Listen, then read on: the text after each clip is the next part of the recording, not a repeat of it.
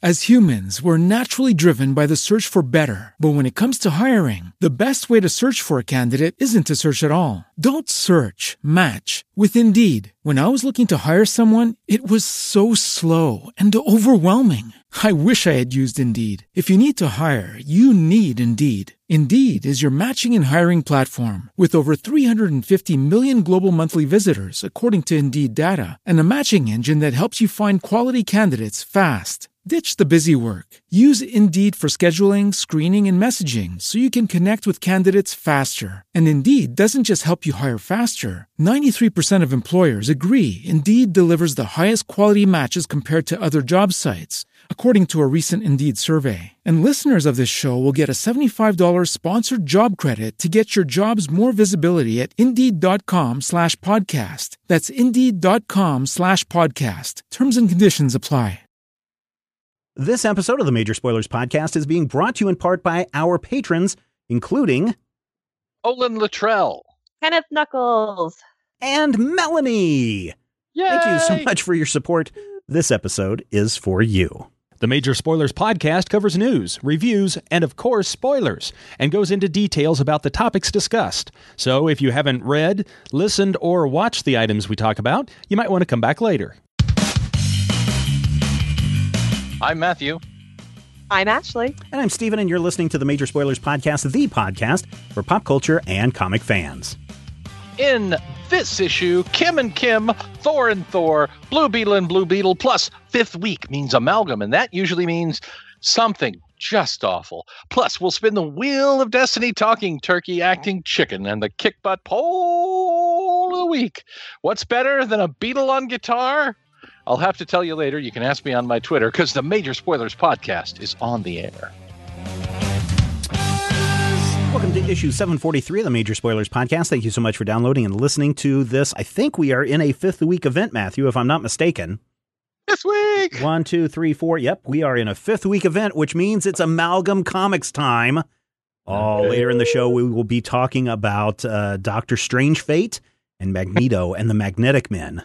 But first, Magneto hey, look, the there's Matthew is here, Hi. and Ashley Victoria Robinson is here.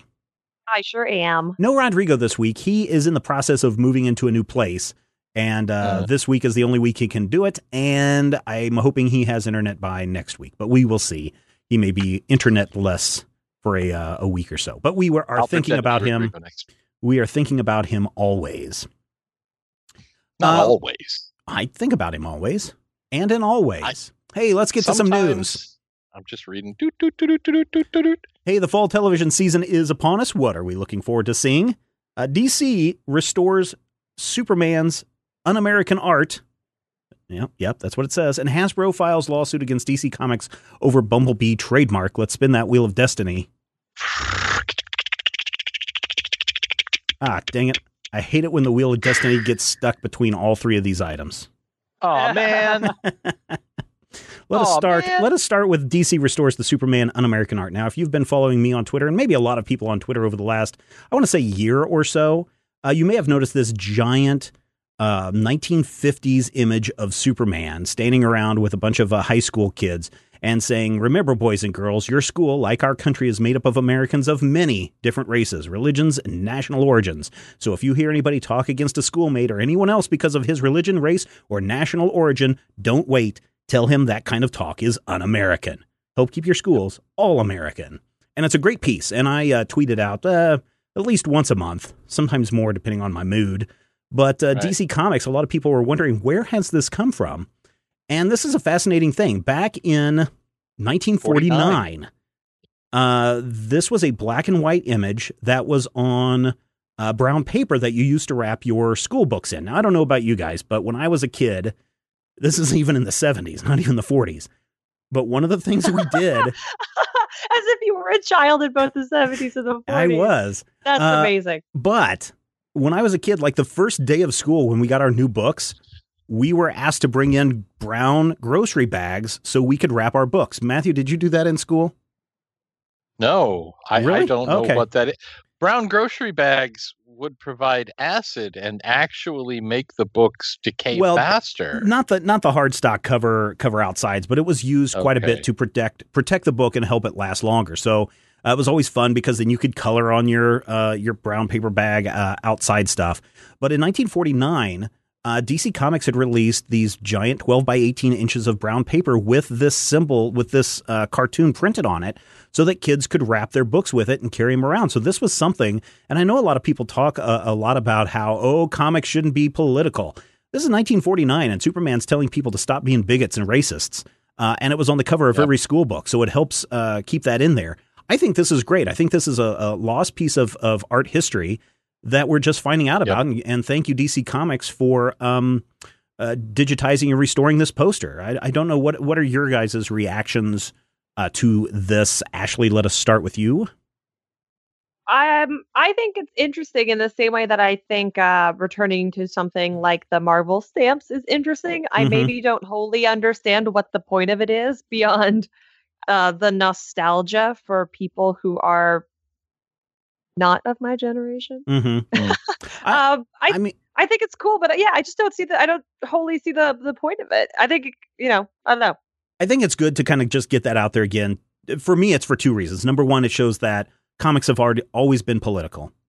Uh, number Yeah. two, it's just a great message to send out, especially right now, for people to say, you know, quit being racist and and and, and bigots. Uh, I I kind of wish that DC would print these up again and send them to libraries and schools and community centers and churches and ask them to hang these posters up. I I, I guess that would be the the hope for me. Um, I think it's more almost more interesting that um I shared the restored art when it came out. Uh-huh. Um and, and it is it's very beautiful, but I've seen more people who are angry that it doesn't include um Right. of any of any gender or of Mhm. any sexuality. Like people want the scope of it broadened. Mhm. Mhm. And um I'm sort of on the fence about where I fall on that because yes, you know, we're we're updating this for the modern world and there is a lot of uh women's rights and LGBTQIA plus rights stuff going Mhm. on right now, but this is a relic. Um Right. You know, so I'm I'm sort of stuck between like, yeah, bring it up to date. I if you're gonna recolor it, you might as well go all the way. Or like, oh, this is a cool retro piece of art. You know, I can see your, I can really truly see your point on that, and I can see the other side of it from people saying, "Hey, not all races are represented or genders, etc."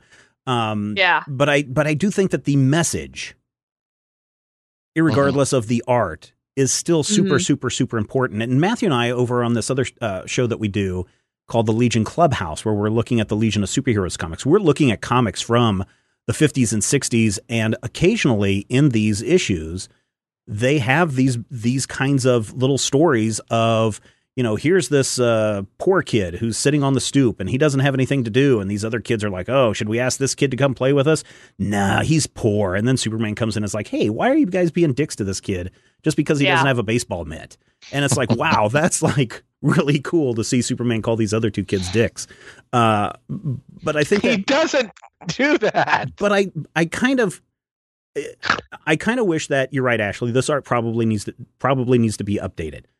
I kind of Mm. wish that we could have more social messages, PSAs, in our comics or in our superheroes that are more out there than they are now. Yeah, but we've kind of reached a point where having a pro social message does, in fact, get people, you know, yelling at you. And it, I think it's quite sad that something like this, something that is pretty much uh, inarguable, you cannot look at this Superman piece. By the way, it's a Wayne Boring. Boring did Superman for years and years and years. He was the yeah, guy he was the Superman artist. Yeah, before you know before Curt Swan, who took it over and went. And nobody existed before Curt Swan, and that happened, and then time was retroactively changed. So it's nice to see this happen. But I think that uh, sorry, I had a I had a presidential moment there. I think that it's it's problematic and difficult and really saddening that if they were to present something like this with you know a, a modern image maybe a jim lee image or a god help us a frank miller image of this modern character the question is going why are you trying to politicize this why are Yeah. you taking a side and i feel like stating something like this that is an inherently pro-social message and you know if you've listened to the show for a while you'll remember dr keith coogan saying that the very definition of superhero has in it a pro-social message hmm without the pro social message, you don't have a superhero. right. I think what we're looking at here is something that is, especially for Superman, just right at the core of that character. And while I want to see them do it, I'm not sure that they can do it successfully Mm. because you uh, you have your your trolls and you have your goobers and you have your your zaboobala Yeah, I'm sure they had them back in the 50s too, but they went to their meetings and wore their masks and they kept out of society.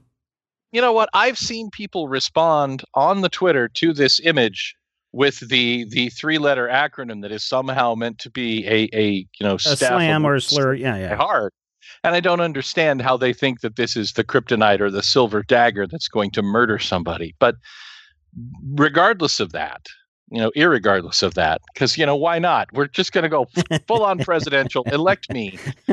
I think that this is something that is neat and the way that they did it by actually taking this and saying look you guys in 1949 1949 over 70 years ago i think this, this was an issue this was the message and looking at it from that perspective and saying 70 years ago they saw this was a problem why are we still having this argument i feel like in a, in some ways that's stronger you know it's it's like when people when people and this is vaguely related but also tangential when people mock the super friends made in the 1970s who were specifically designed to represent races that you didn't see in the mainstream DC universe your Apache Chief and your Samurai Yeah, and your Black uh, Falcon, Black Lightning. Yep.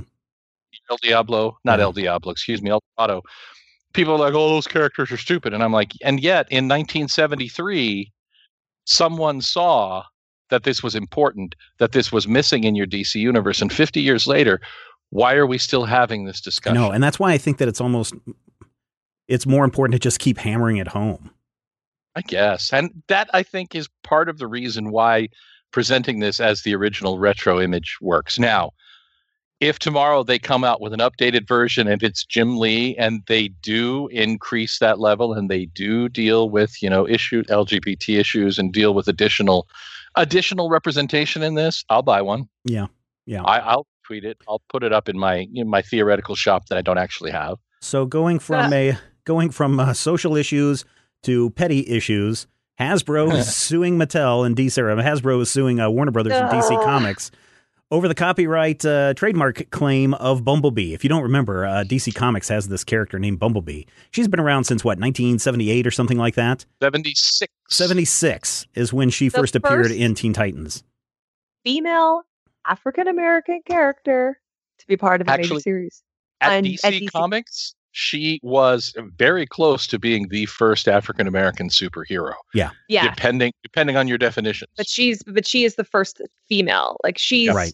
she's so She- important in the DC canon that I just want to like rip Hasbro in half. and she's over and she's She- super she super popular. I mean, if you if you watch like if you watch the original Teen Titans animated series, even if you watch Teen Titans Go, if you're reading what's going on in uh, Young In Titans? in, Titans or in Young Justice, Mhm. I mean, Bumblebee is this really cool character, and every time that she's appeared on screen. My kids and really my wife too, and everyone in the household is just like, oh, this is a really cool character. We like her a lot, and of course, Mm. she is a central figure in the DC Superhero Girls um, uh, animated series as well as the Ah, toy I line have her. I have her Barbie doll. we have the we have the we have the Lego sets of that have her in there, and this is this is really really cool. So you're right, Ashley. She is super super important. However, there's this other company you may have heard of called Hasbro, and they have these toys called Transformers. They're these don't robots in disguise. They Don't came out they came out in 1983, almost a decade after Bumblebee made Yeah. her first appearance. Mhm. And there's a character in these Transformer things called Bumblebee. Bumblebee. Bumblebee. Now, here's the deal. These two have coexisted with each other since their since their debuts, but Hasbro and uh, what is the Paramount is the, uh, is the Mattel. Mattel no no um, the movie studio Paramount. Paramount Oh. have this big Bumblebee movie coming out uh, in the next Mm-hmm. year or so. And so what they're doing is they trademarked the name Bumblebee. Not copyright, because if this is a copyright case, there would be no no question about it. But they went and trademarked this in 2015. It was approved a year later, and now uh, Hasbro is saying, "Hey, we have the trademark Bumblebee, and you DC Comics and Warner Brothers, who have this character Bumblebee, That's infringing on our trademark. So therefore, we want you to stop promoting her or stop using the name in your toys, in your uh, TVs, in your animated shows, in your internets. You need to stop. And so that's what they're going to court on. On the one hand, if this were a copyright issue, as I said, this would be cut and dried. There would be no case on Hasbro's uh, uh, side. The weird thing is, I have a feeling the legal system will be on Hasbro's side saying, well, they did register the trademark and Warner Brothers and DC. You could have gone and argued against it, and you didn't. So you're going to have to stop using the name Bumblebee. Well, eh, the thing that, and you know, um, a friend of mine who is a lawyer on the internet was making this argument today about the the partial speciousness of it. Is it really just feels like hey the dc superhero girls are ridiculously popular. Oh sure yes. And you know it if if they were not like ridiculously unexpectedly awesomely popular this wouldn't be happening. But i think also worth noting is transformers um the guys who own the transformers Hasbro. you know the hasbro dudes have actually lost the Bumblebee mark before. Because if you actually go back and you watch uh, Transformers Armada, there's a character called Hotshot who's a yellow little race car. He's a, a, a kid friendly character. He's basically Bumblebee. He's meant to be the teenage Autobot and initially was conceived as being Bumblebee, but they couldn't do it because they didn't have the trademark at the time. Hasbro was told, no, you can't do it. So I think that this maybe in a best case scenario, this may just be that, you know, the due diligence of making sure you're trying to protect your mark. I'm really kind of hoping that there's something that can be done in terms of not having to change either name. Well, t- Ashley, is this is this nothing more than Hasbro going after Mattel because Mattel is selling more toys than they are? Yes. Oh, I think that is ultimately what it comes down to. I mean, you can talk about the IP of the films and the TV shows and everything all you want, but they're both toy companies, and I. Uh, I'm going to say something that I've done no research on and uh, is probably a gross oversimplification. I'm pretty sure Mattel has always outstripped Hasbro in sales. Hmm. Um, Mattel, don't they have Barbie? They do. Yeah. Yeah, Mattel. So, yeah. Uh, you know, I, I, didn't Google it, but it just feels like that's the right answer. um, we and, are being presidential tonight. Well, I'm not even a citizen yet, so I might as well go by practice it. Um, so it feels like that's more where this is coming from, uh, like I said, than the IP. And I think likely it will be settled um, with everyone agreeing to go their own way, and maybe somebody gets a dash in their name, like Salt Lake City Comic Con or yeah. something like. Uh, just, just so just so just so you know, just so people writing in screaming at their internets or whatever, uh, Mattel's revenue is down from uh, Hasbro's revenue. Um, oh well, just not by much though. They're only separated by five percent. Yeah. So it's not it's not a whole lot. And again, it may not be. We can't always eh, expect something to be based out of, Hate, you know, evil, spite. evil corporate, yeah, corporate spite. When it may literally be just a matter of needing to do your diligence and needing to protect Well, the mark. But here's here's the thing, and here's the problem that I have with this whole thing is this is not the first time that DC has kind of screwed the pooch on their characters. And if they were smart, they'd be getting their lawyers lined up and saying, we need copyrights and trademarks on every single character we have. Yes, but that's 100,000 characters that we have. I don't care. We're paying you all this money an hour. Go out there and trademark all of our properties because all we have to do is look at a, a certain character called Captain Marvel. And Yeah. we can see another point where DC, not doing their due diligence, lost the lost the naming rights to Captain Marvel to to Marvel Comics, and now we have to call him Shazam. they didn't own Captain Marvel at the time that that rights situation took place. So I'll give them a pass on that. They actually sued the company that created Captain Marvel almost out of existence in the 50s. So having that come back around and fall into their lap as a property. Uh, yeah, we can argue. I mean, we can argue that, and I would agree with you that it kind of serves DC right, kind of thing. But at the same time, kind of- as soon as they got a hold of that, all they had to do was say, "Oh no, uh, our character is called Captain Marvel, and even though it's it's called Shazam on the cover, that's not his name." That's where they created their brand identity and confusion, and that's what ultimately led to them having to call currently Shazam Shazam. Uh, so this is, you know, this whole thing with Bumblebee kind of sits wrong with me. But on, on the one hand, if we look at it from the strict legal text of what is being put out, I think Hasbro yep. is going to win. On the other hand, damn it, DC, you should know better. Mm. uh, fall TV series. You guys uh, interested in anything? I'm ashamed to say one. You don't have to be ashamed to say it. I do. No, I, you don't. Is, you like what I you do. like. Well, I am a Seth MacFarlane fan. Oh and, no, that know, that movie, that TV show looks good. Speaking right? of potential lawsuits that are going on, the Orville, which is going to be, you know, from Seth MacFarlane, who you kind of have to say, I like Seth MacFarlane, and people will argue with you for 20 minutes before you go, yeah, I've I had those arguments too. But it, yeah, it, it looks kind of like it might be actually good, and it might have some of the fun aspects that keep disappearing from my Star Trek. What do you think of the Orville, uh, Ashley? Have you been following anything about it? I think that Seth MacFarlane should stop acting and should stop putting himself as the lead of things, and maybe then I would watch them. Okay.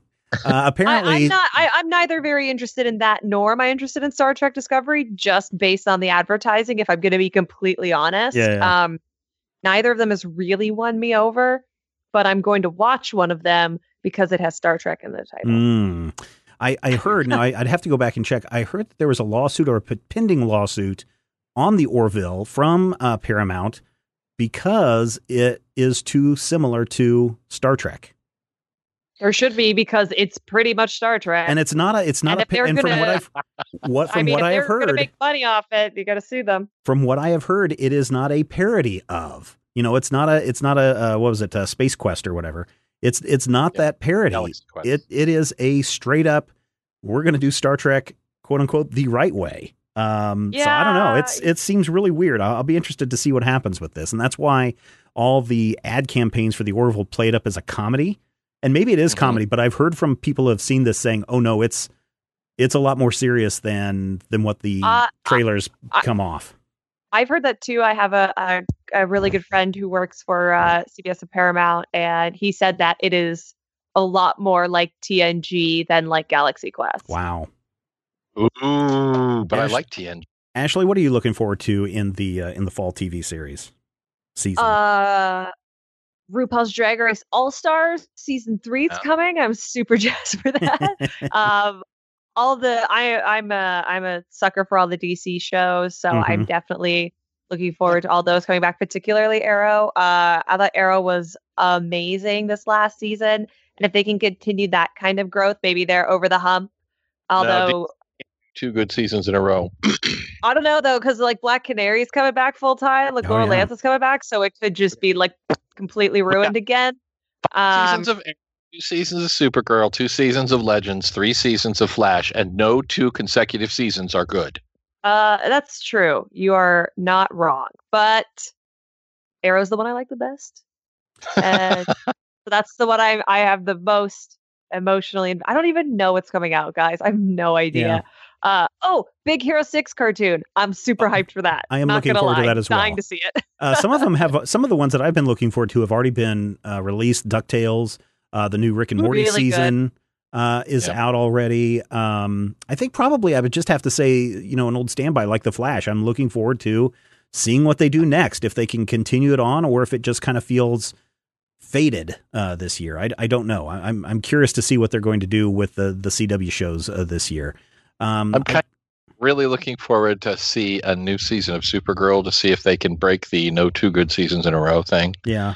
I don't uh, I don't watch a lot of regular television, so when it appears on the Hulu or the Netflix or you know the iTunes store, that's usually where I see it. So I don't watch the the RuPaul thing. I don't watch the the Bake Off. I don't watch the, watch, the Bake Off uh, shows. I don't watch Project the Project Runway. Runway. Yeah, I, um, the wife and kids watch some of those shows, and I'm not a big reality TV fan. I just I hate that that kind of brings out the worst in people, kind of stuff.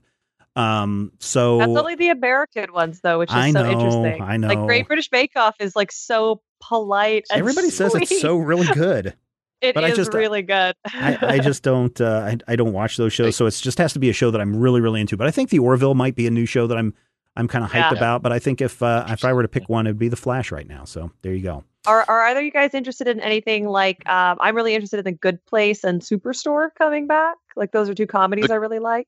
The Good Place is one of those things that I keep seeing and going, God, I want to watch that. It's What is that Veronica? Mars. Oh, you. Uh, Oh, you have to Veronica watch it till Mars the end though, because the twist is so good at the end. Veronica Mars dies and goes to the afterlife, and basically she meets uh, Ted Danson. and she's she's supposed to go to hell but she winds up in heaven but there's a total um uh uh like in the night there's a thing. gallery level twist at the end Yeah, there's a Serling. Oh. There's a there's a big old Serling. And what is this? So is this a network television show or is this it's on? the nbc show Interesting. Is it here? I thought it was CBS. Yeah, you're right. oh i don't know one of those two There's another Throw show that I'm interested in seeing again, and these have already been released, but it's The Tick over there on um on the Amazon Prime. I want oh to. it's I want to good see I that. we watched it all in like two days it's really Yeah, good why don't we just what, since we're on this television talk? Why don't we just jump down into the major spoilers poll of the week? Week, week, week, week, week. I've been thinking about this a lot uh, in relation to favorite shows that we have been seeing. And there are certain shows like I'm like, oh, Stranger Things. I cannot wait for Stranger Things to come out uh, in October. Um, and uh, wh- so when I see that there's a new original programming from Netflix, I kind of get excited about potentially what could come from Netflix. Now we got also the um, uh, Death Notebook or whatever it was uh, that Death didn't do so well. Yeah, Death Note.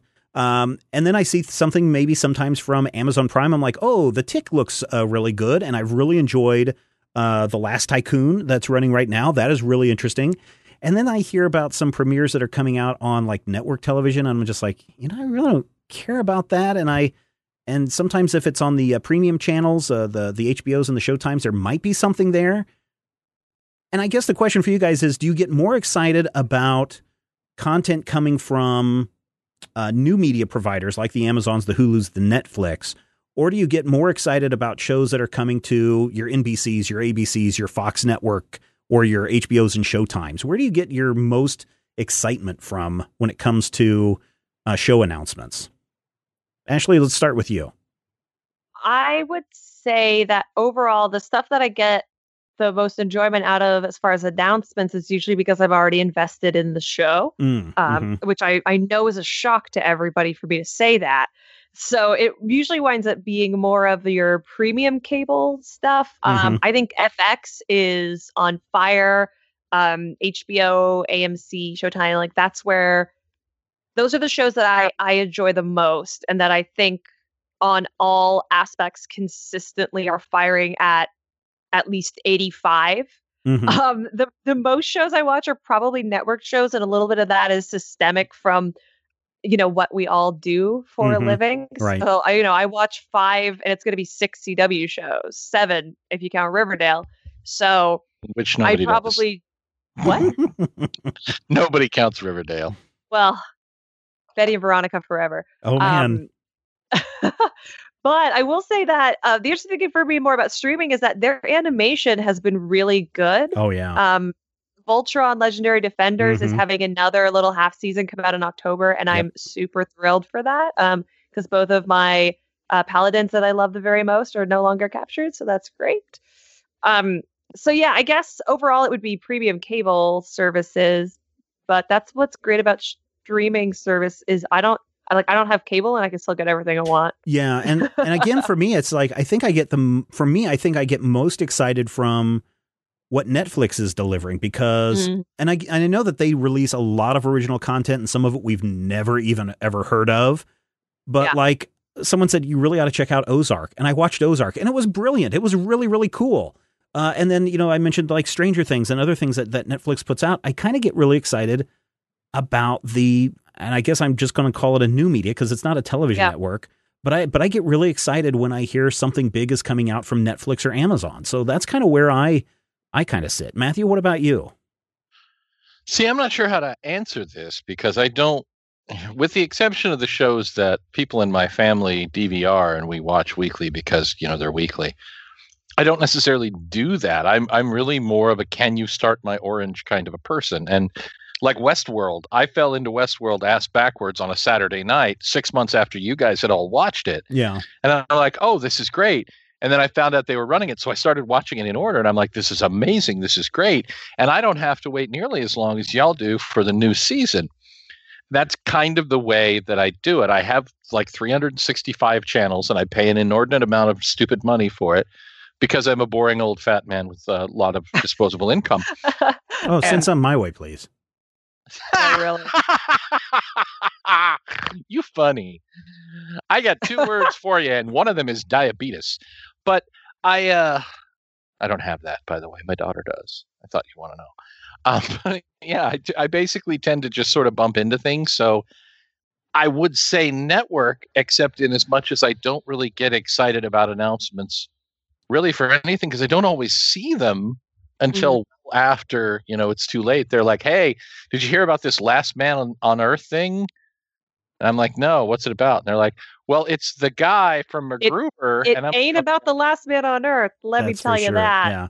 I think I think part of the appeal for me looking at a Netflix or an Amazon show is that I can binge it. And for me being able to, if I've got four hours to sit down and burn through four episodes, that's a lot more that's a lot easier for me than to say, oh, it's Tuesday at seven thirty, I'm supposed to be watching such and such a show and I can't.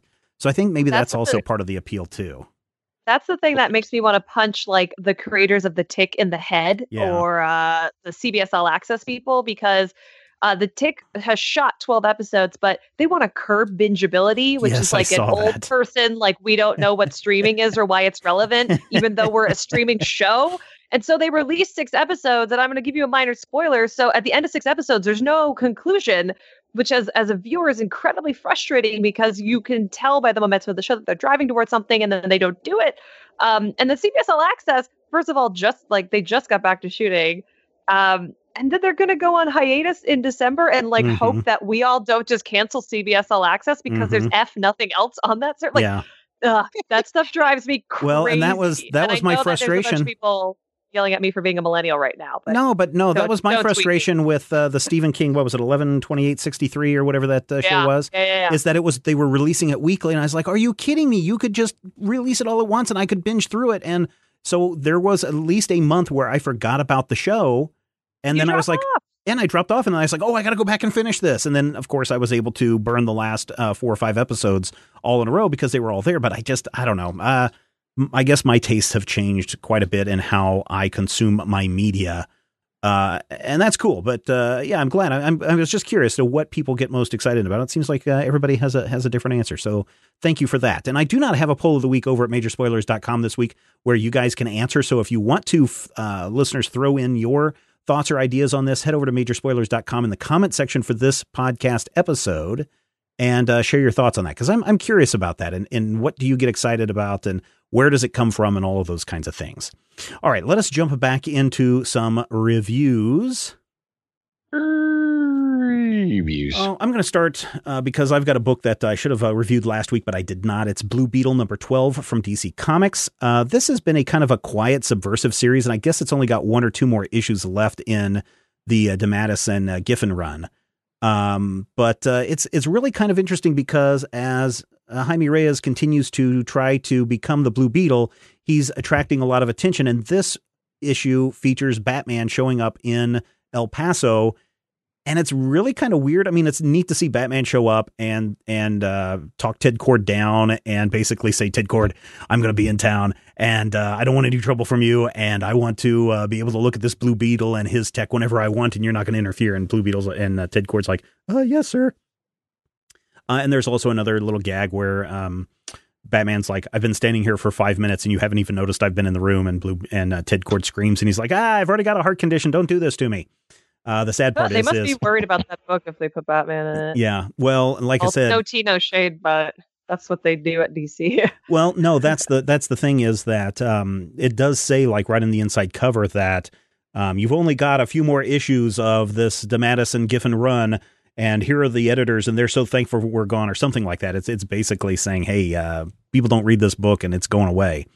Um, Yeah. But uh, the interesting thing is, uh, the Blue Beetle, Jaime Reyes, is basically fighting a, a bad guy who's on fire and it's Yeah. and as Batman watching is just like critiquing and at the end of the end of the and the, the weirdest part about this book is at the end instead of Batman being all gruff uh Jaime is like hey look we just can't throw this guy in jail he's sick he he needs help and you need to show a little compassion and and it's not all about punching people left and right And throughout the entire issue, Batman has been watching uh, the Blue Beetle fight, and he's like, "Oh no, you need to do this, and you need to do this."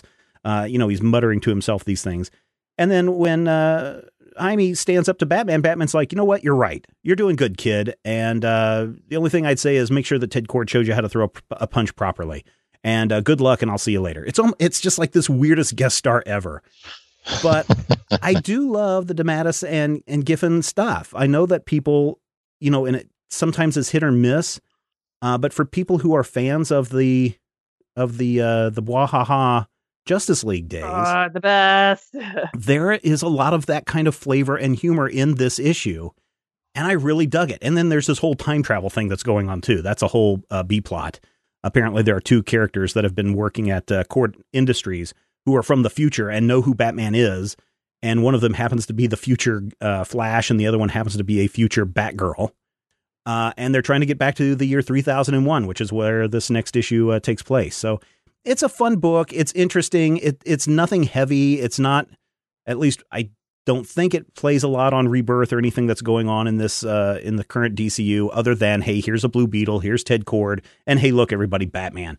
It's it's a fun book regardless, and I think that if Blue Beetle had enough attention and would be able to continue another 12 to 24 issues, I think you'd see this uh, uh, solid character development like we saw in the last Blue Beetle series uh, that did so well before DC canceled it.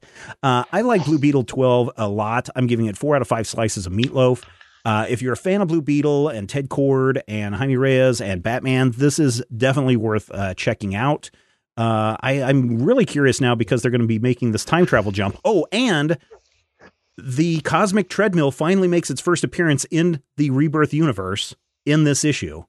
Um, Cosmic treadmill. I, I can't wait to see what happens in the next issue. So four to five slices of meatloaf for me. So that's Blue Beetle number 12. That was out last week from DC Comics, but I think that uh, Ashley and Matthew have some comics that are out maybe this week. Matthew, what do you have? This is also from last Uh, week, right? I got a comic. It is from Marvel, and I believe it is out this week. It is called Generations: The Mighty Thor and the Unworthy Thor, number one, something something Darkseid. It's got a really really long title, and I think the actual title of the book in it contains the thunder as well, and several colons and and subclauses.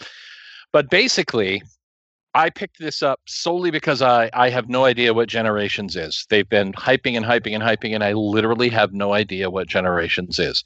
So I picked this up and I, I was kind of confused and not knowing what to expect. And it starts at some point in the past. It starts with a many years ago, which is just as infuriating as Captain's Log Supplemental because you can't fit it into the continuity, and your brain is like, wait, when does this happen?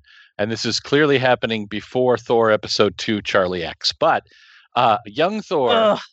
Ugh, Charlie X. How dare you bring that up? see, my Star Trek references have new life when Ashley's on the show. Um, but Only Thor, because she's young. Thor, that show is 55 years old. I'm saying that she hasn't been around you for 25 years and heard all your jokes before.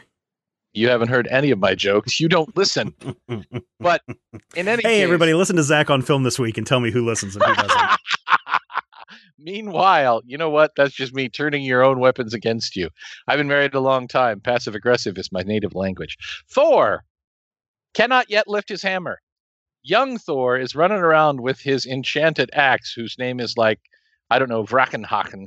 Yngwie Malmsteen, I believe is the name of his his uh, magical axe. And in the middle of the issue, he's been told that he has to come and be a part of uh, Odin's uh, grouping. Odin is having a big thingama thingama, and he has to wear formal wear, which turns out to be his classic Marvel costume with the helmet and the cape and the big belt and the dots on the chest. And I'm like, on the one hand, I love the fact that they're using that costume. On the other hand, I don't like the fact that they've just told us that this is actually Asgardian formal wear. But nonetheless, Thor ditches dad's thing to go and hang out with Vikings on Earth. And in the middle of the battle, against, by the way, a well known villain of the modern Marvel universe. Loki? There's an Loki? ex- Loki? No. You want me to tell you? I could tell you. That's all I got. It Is it rhymes Green with Goblin? No. Try again. Is it Mysterio? Okay, let me put this in perspective. Is it uh, Brian Michael Bendis? It takes place in Egypt, ancient Egypt. Oscar Isaac. Who? Yes, it is Oscar Isaac. It's Is it is it. Armaged- Armageddon's? No, I just said it's an apocalypse. Oh, okay. Yeah, you, you totally listen to me. Anyway, in the middle of his battle with Duplurcalypse, uh, somewhere in Egypt, there's a massive explosion, and the current Thor shows up. Jane Foster Thor, the one with the awesome suit and the cool hat. And he's like, hey, hey, that's my hammer. Where'd you get my hammer? And he's like, my name's Thor. Who the hell are you? And she's like, I'm also called Thor. And that's where things get a little unpleasant for me because this is during Viking times, like 500 years ago, and people all of a sudden start referring to Jane as a wench, and it's bad. But she does respond by hitting them in the face with hammers, literally in the case As of Plur- right? And throughout the issue, I'm not sure where this falls in Jane's continuity, but it does give us a nice arc because it tells us about, you know, if you know about Jane's situation in her Thor comic, Jane in her normal form has a terminal cancer. By turning into Thor and taking up the hammer, she doesn't have cancer and she's healthy and strong and godlike, but it also undoes the effects of her treatments when she goes back to human form.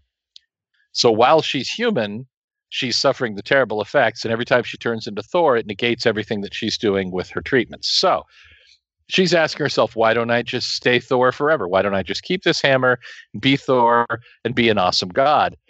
And throughout the issue, we see her interacting with young Thor and getting an answer to that question that is very, very satisfying and very solidly done. Jason Aaron does a really good job squaring this whole thing away and making it look, making it feel like this is a perfectly created one issue thing. This is beginning, middle, and end, and I love it. And I've always loved the art of Mahmoud Asrar, who uh, used to draw Dynamo 5, does a really good job in this book. I think my sole complaint is still actually there are two. One, I don't know what Generations is. I don't know what Generations is meant to be or do, and it's it's this massive branding thing that Marvel is doing, and there's literally no clarity on on, on what it is other than, hey, you're an old fat guy, right? And I'm like, yeah, and they're like, okay, here's some comics that you might remember. Whatever. It also does reveal that in his youth, Odin boinked the Phoenix. Like So- the Phoenix Force or like uh Yeah, the Phoenix Force. Oh. Odin boinked the Phoenix. hmm. I, I'm not sure that's supposed to be a thing. They're saying that something's going to that's going to be something, something, something, and but Odin boinking the Phoenix is like the absolute opposite of anything that I really want to know about. I don't want to know, but I do like the fact that this issue does not put Jane Thor and Thori Thor together and have one or the other of them look, you know, obviously bad. And one of them is like yes here's the awesome real thor and here's the other thor whichever one you say is the real thor you know. I like both i think that they work really well together and i like the fact that this story does not give us two of them with hammers and plays around with not only the immortality of the character but the weird nature of how jane becomes thor. So i'm going to go with four slices of meatloaf. It's a good book. It's a remarkably good book given that there's literally no explanation of the who the what the why and the think- overarching plot of of generations still doesn't make any sense but this issue is solid work Yeah, it's to- the generations thing is totally not interconnected. It's just a bunch of standalone issues where modern day heroes meet their legacy counterparts and have a conversation. And that's that is Wow. literally the the hook. i'm going to go back in time and i'm going to meet the golden age matthew and we're going to have an adventure and i'm going to Well, come but- back But it would have to be like the modern day, not like you're meeting yourself. It's like the totally awesome Hulk meets the Hulk. right it's the Or it's the Golden Miles Age. Morales meets Spider Man. Uh, that kind right of stuff. So back it's in time yeah, I would agree with you. It's a fairly weak it's a fairly weak premise. yeah uh, for the generations. But again, it's just a bunch of standalone things, and I think it's trying to. I don't know if you got this out of this because I haven't read these these uh, issues either. But is it trying to say I'm okay, you're okay, kind of thing? Yeah, that Okay. that is exactly. It's a free to be you and me kind of thing, a very 70s sort of uh, premise and I'm I'm really good with that except in as much as that's not really a, a giant, massive intercompany branding opportunity. No, and that's it's that's literally that's literally a PSA. That's literally Yeah. a pat on the head and go. Both Thors are good. You know, your kink is okay, even if it's not my kink. I think, and I don't But know. instead of kink, say Thor. I don't know what the um, what the thinking is, but it's kind of like they slapped Generations and they slapped uh, Marvel Legacy together, and they're not really events. They're just one is a uh, touchy feely hero meets hero kind of thing, and the other one is hey, we're renumbering everything, and everyone thinks it's a Yeah. big story arc and uh, big to do, and it's and it's really not ultimately. So Yeah, and it's exactly what Marvel needs to get away from. They need Well, to get yeah. away from meaningless branding and overarching things where the books don't actually fit. And they need to just solidify and say, okay, here are our awesome characters. Here's the book where you can find Cable. Here's the book where you can find Deadpool. Here's our Avengers book. Here's our Defenders book. Here's our Champions book. And put the damn books out for more than six issues at a time and give us, you know, a, an actual run by a, a set of creators. And man, all of a sudden I'm on a soapbox here. But yeah, Yeah. it's kind of how this issue has gone, or this episode has gone. That's all right. it's a good issue. It's a solid issue, and it's it's it's saddled with branding that is going to make it feel irrelevant, even though it's not within about a month and a half. Ashley, I'm super excited about Kim and Kim. I love their first series.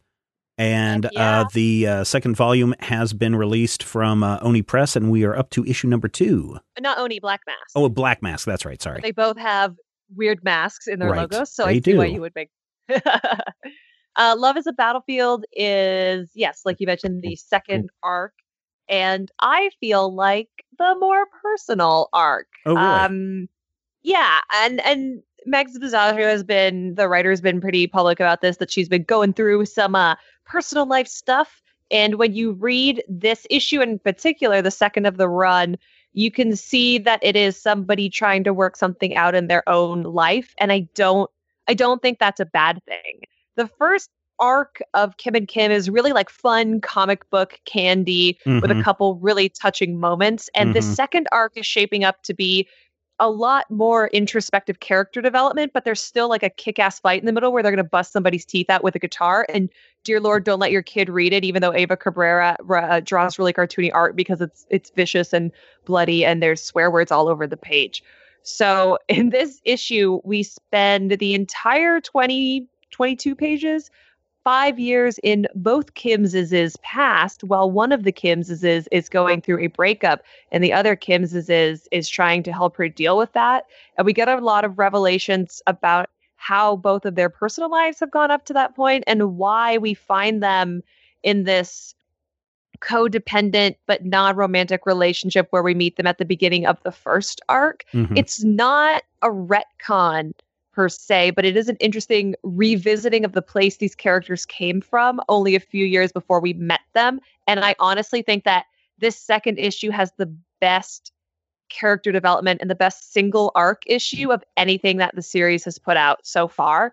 There's a lot of growth from uh, Eva Cabrera, the artist as well, which is great. It's amazing when you can see two like a creative team that's on a similar I don't want to say learning curve because you know they're professionals, but you can tell that that they've gelled in this different way and the styles have really matured. I think it's a wonderful issue and I love the fact that we still get all of the trappings and the jingles and the cell phone charms and the hair scrunchies that we all signed up for when we first picked up this issue, but we mm-hmm. actually get to see a little more human reflection in these uh, badass space lady bounty hunters Mhm. than maybe we are used to seeing.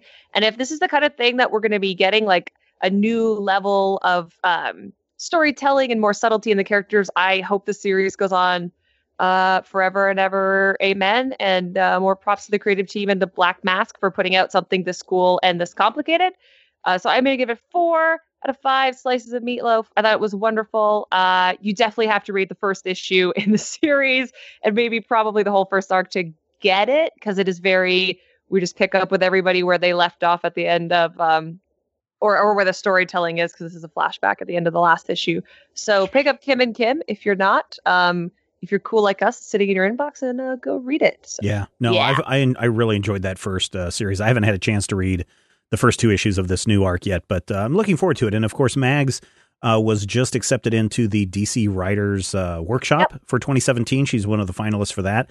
And so it'll be interesting to see how her writing style changes once she's been in there to see how how it uh, how how she approaches topics and, and conversations going forward. So I'm really looking forward to seeing what uh, what work she has in the future.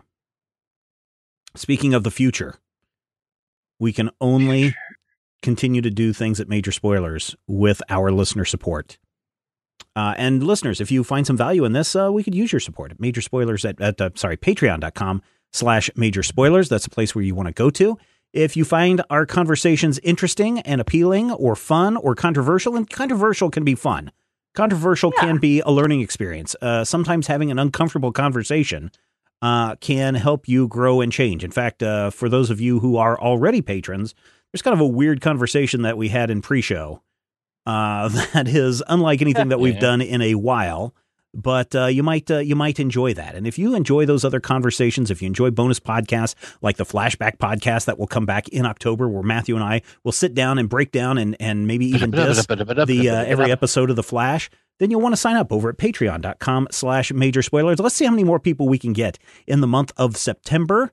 Let's see if we can hit uh what are we our next goal? Man, we might even be able to hit our next next goal in September and release a whole new series of bonus tracks. And of course, be on the lookout for Matthew's Why Do You Hate Me review. It's coming to patreon.com slash Ah. major spoilers. Get over there. Hate. Check it out today. hate face.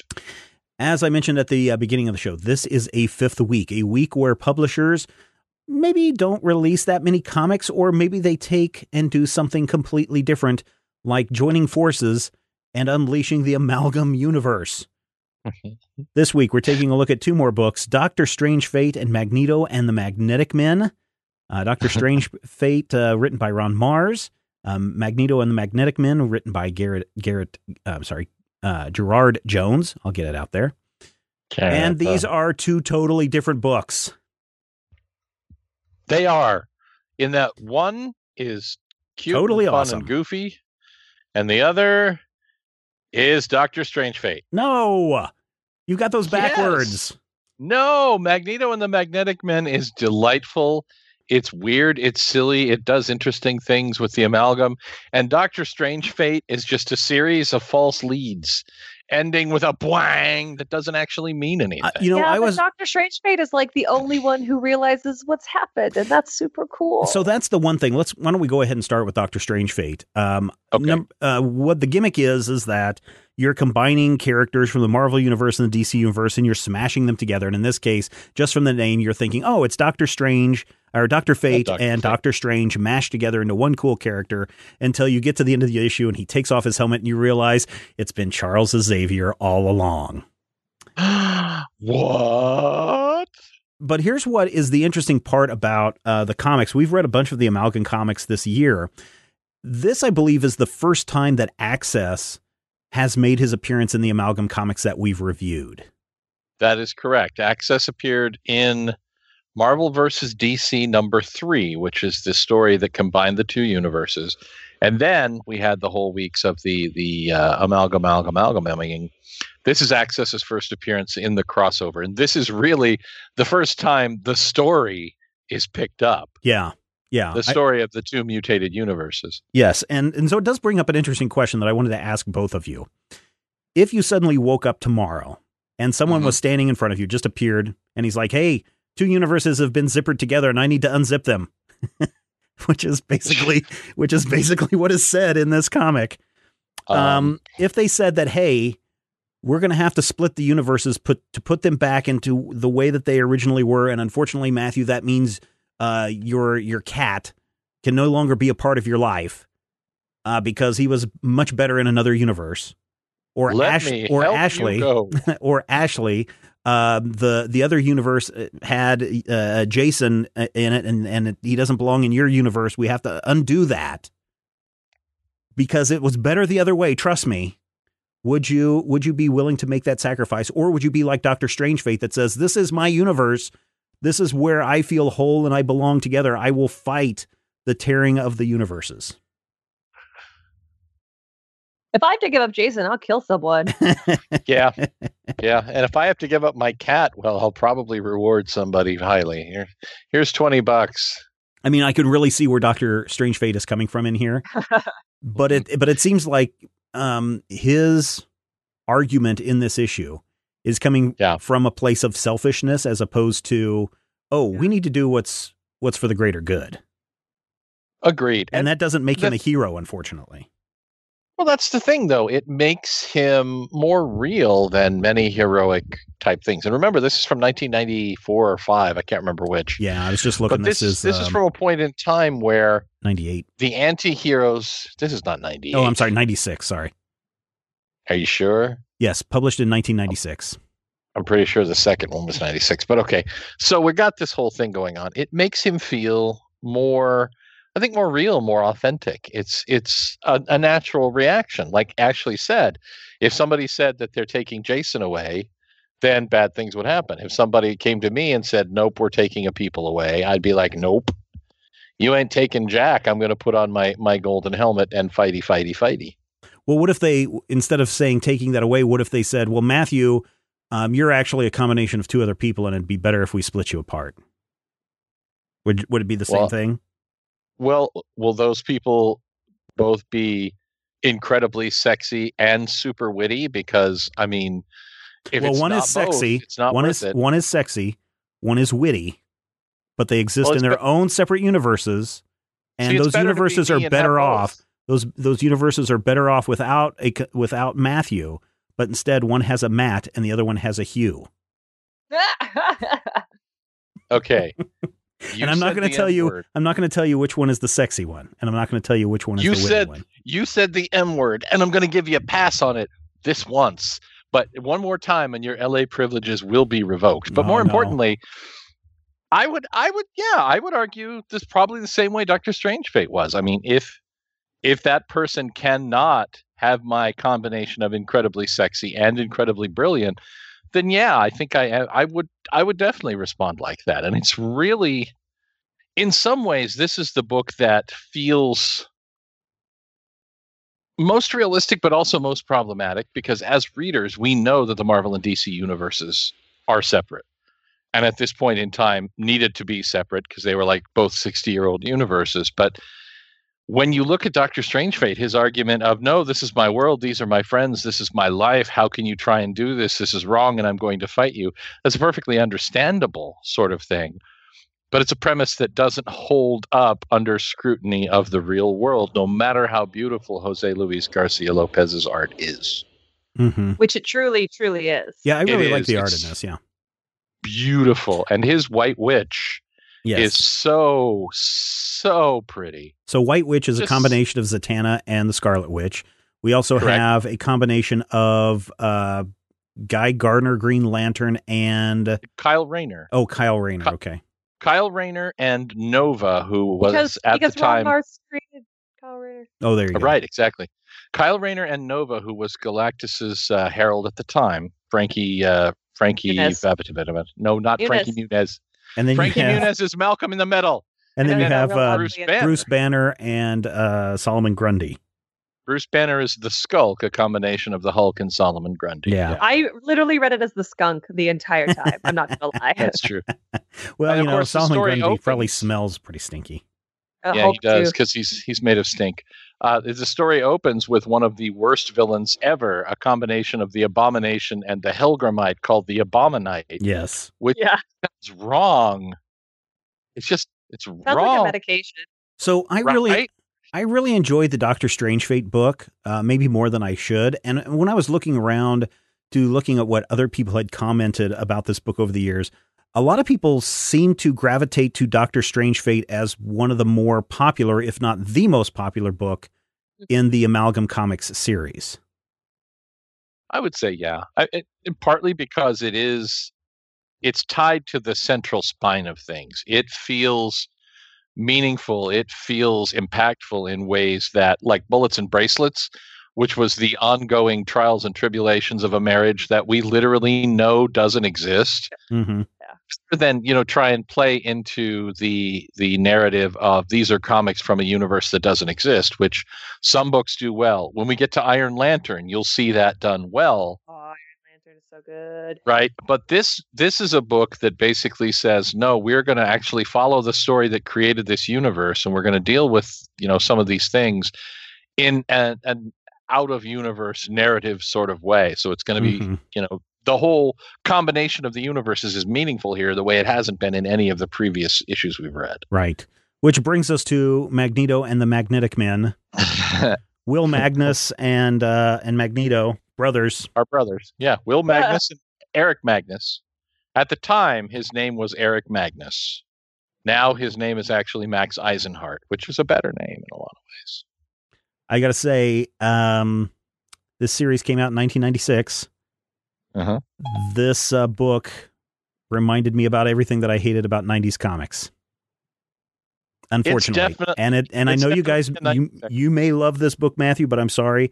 The art just totally is a total distraction, and really, again, just is everything I hated about comics that were coming out at this time. this is matsuda and matsuda is from that same ballpark of the the early manga influence guys like uh, the battle chasers guy Mm-hmm. and the guy who traced the battle chasers guy and the guy who traced jim lee and the guy who jim lee traced. All of those 90s guys kind of have a similar take. Matsuda is very big head big hands big feet which is weird because i mean you love humberto ramos and I do, and lot and it of similarities. There are yes, and I can and I knew that that was the argument you were going to bring up in this, and you're you're right, except that um, Ramos, especially if you're looking at him in the Impulse run, is toned down considerably from the wacky craziness that is going on in in these pages. But basically, what we see in this issue is one of the cleverest of amalgams, taking the five metal men and amalgamating them with the five members of the original um, uh, Brotherhood of Evil Mutants. Mhm. Which I mean, it's it's really well done, and it makes sense. And everybody is clearly an amalgam of two people, with the exception of Magneto, who seems to be literally the exact same Magneto that we know. Yes, except he Brother. has really long flowing hair that just doesn't quite flow the way you think that hair is supposed to flow. and he has a big brother will who created the metal man and i'm sort of really sort of fine with that because as you break this whole mess down as you look at it sometimes the amalgams are messy or in, in the case of the skulk just dumb. There's no there's no reason to have Solomon Grundy running around wearing purple pants other than to point and go look at that look at that I made a joke over here. It's it's almost the comic book equivalent of a fart joke. Whereas Magneto and the Magnetic Men really works to try and amalgamate the characters and make the fact that they're robots with the minds of the dead Brotherhood of Evil Mutants meaningful as part of the story. Ashley, what do you think of this um, Magneto and the Ma- Magnetic Men? I think Matthew really nails it on the head. I think this is one of the smartest, um, most interesting amalgamations that we've seen. Uh, so the art, I can get over the art for this. Yeah. Uh, it reminds me of Dragon Ball Z, but like kind of Yep. watered down a little bit. um, and we've read some real Oh, yeah, some real amalgam loser books, yeah. Oh yeah, wait till we Um, get to uh, Lobo Dead. Uh, uh, what's his name? Howard the Lo- Duck and Lobo. Lobo Duck. I don't know. I just know that Lobo's Lobo in there, so it's Duck. gonna be bad. Um, Lobo the Duck is not as bad as the concept would seem. but so I really appreciate the thought and the care that went into this storytelling, and it let me get past the stuff where I was like, "Oh man, this is super '90s." But I also just read, uh, reread all of Zero Hour, so Mm, I'm I'm like into sorry. it right now, What What's wrong with you? dude. Those Robin issues are like two of the greatest issues of comics ever. They're Sometimes you have yes, but you good. didn't have to read all of Hour- Zero Hour for that. Zero I, Hour re- I read good the I read the stuff, though. collection. Yeah. Yeah, yeah. Zero Hour has the the end of an era in the Oh, yeah, no, which there's is some- sad but amazing. There's some great stuff, You but s- there's If also you some skip- real if you skip crap the in there. Catwoman stuff. It's like Mhm. pretty good. Yeah, All in all. Yeah. yeah. the con the Connell teaming up with pre-crisis Superboy is good. Bringing Lady Blackhawk into the future and effing leaving her there is great Yeah. because you know it, it had some sort of meaningful moments of meaningful and then of Back course to Amalgam Booster. Comics. uh, Magneto and the Magnetic Men. From the story side, I kind of Mhm. dig it because it's really like super soap opera. Uh, op- Yeah. opera. I don't know how to say that, but it, it's Opry. opera. It's Grand Ole Howdy. It is it is like so drama over the top, like ten o'clock a.m. CBS CBS books, Uh, but it's like cranked up to eleven. It's just the the story is really interesting from that from that standpoint. Um, but and you're right, Ashley. I could get over the art, but it's just like sloppy all over the page or slopping all over the page.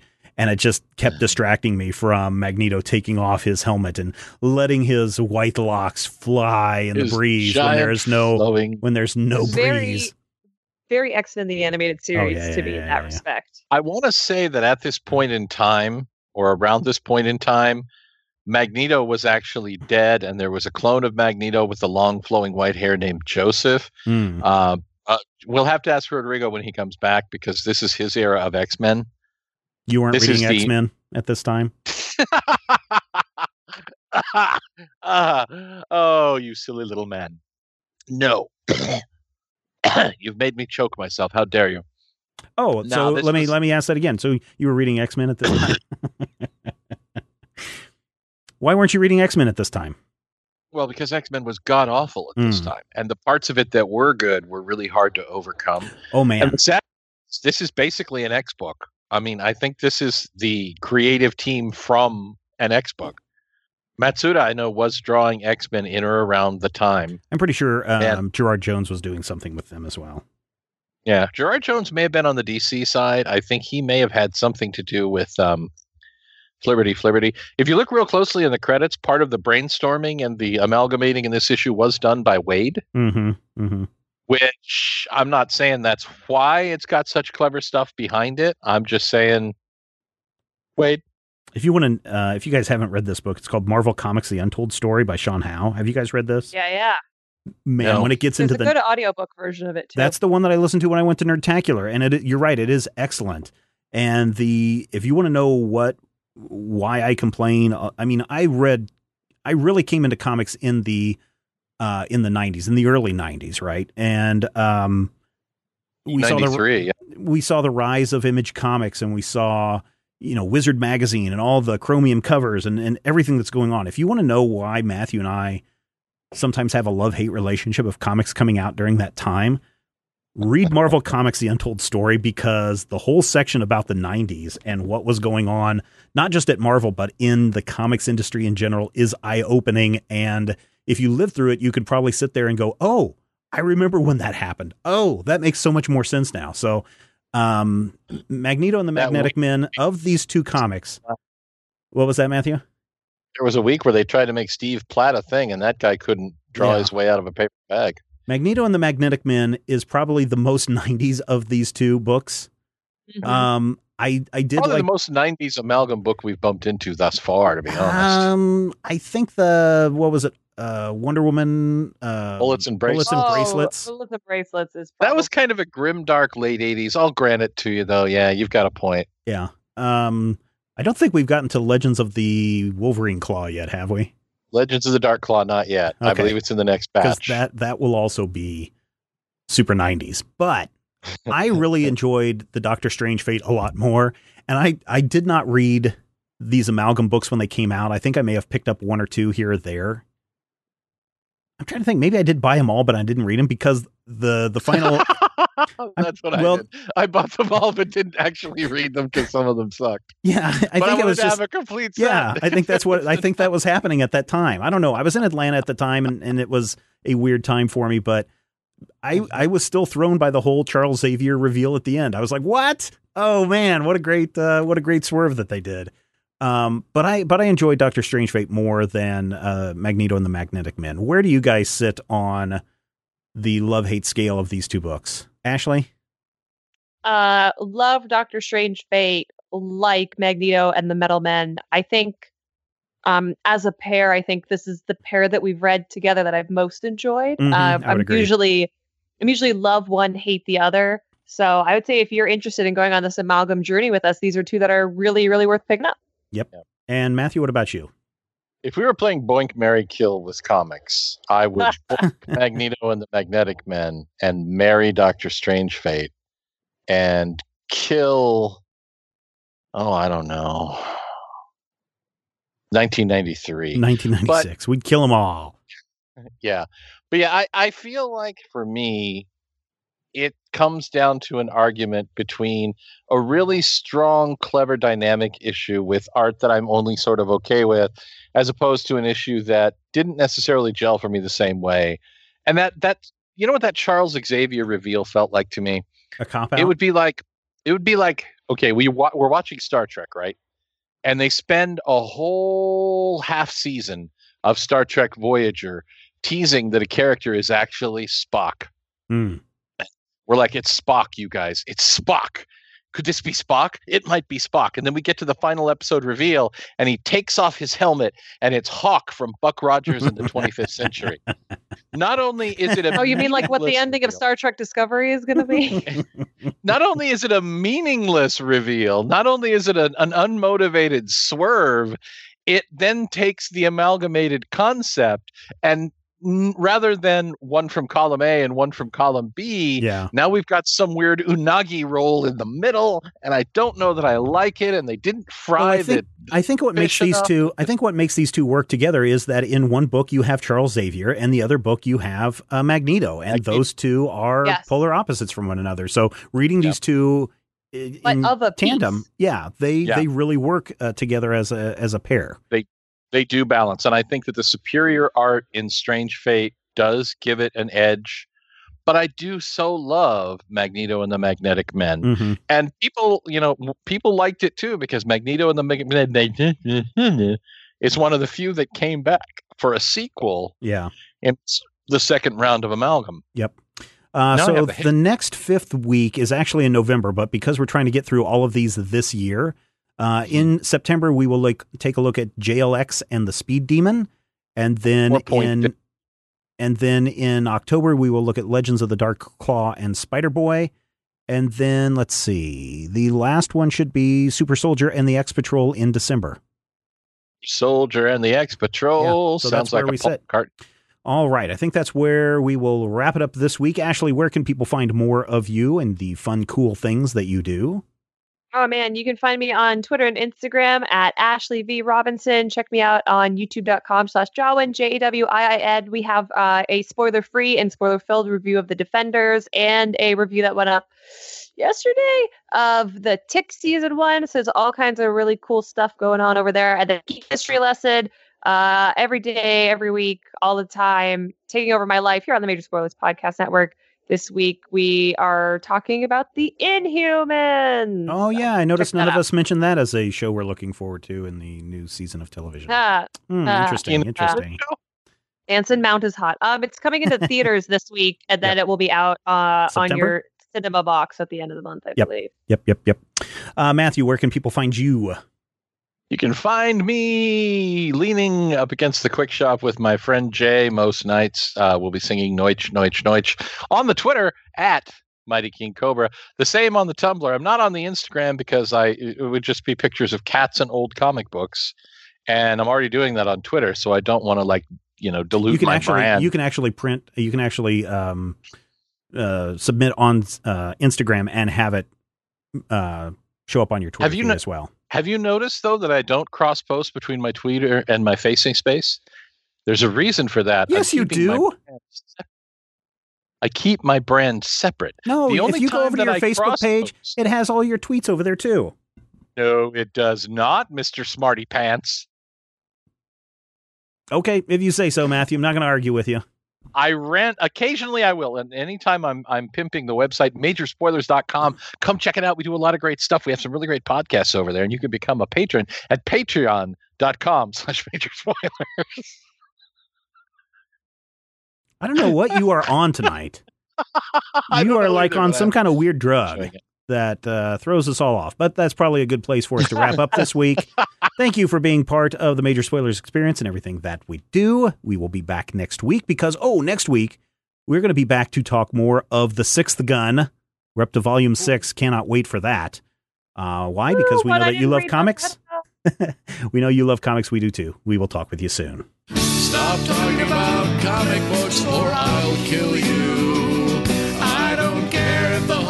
defeat the man of steel.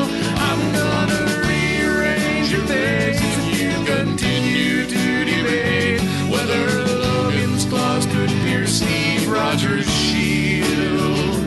I just couldn't care less if they bring back Kraven. And I don't care if Spider Man's a clone.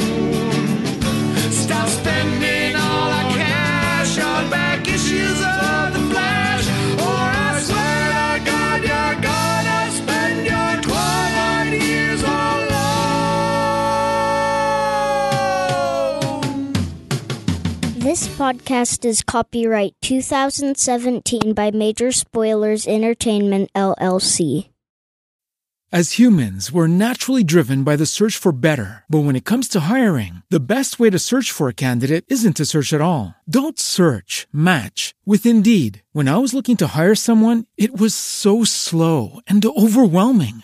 I wish I had used Indeed. If you need to hire, you need Indeed. Indeed is your matching and hiring platform with over 350 million global monthly visitors, according to Indeed data, and a matching engine that helps you find quality candidates fast. Ditch the busy work. Use Indeed for scheduling, screening, and messaging so you can connect with candidates faster. And Indeed doesn't just help you hire faster. 93% of employers agree Indeed delivers the highest quality matches compared to other job sites, according to a recent Indeed survey. And listeners of this show will get a $75 sponsored job credit to get your jobs more visibility at Indeed.com slash podcast. That's Indeed.com slash podcast. Terms and conditions apply.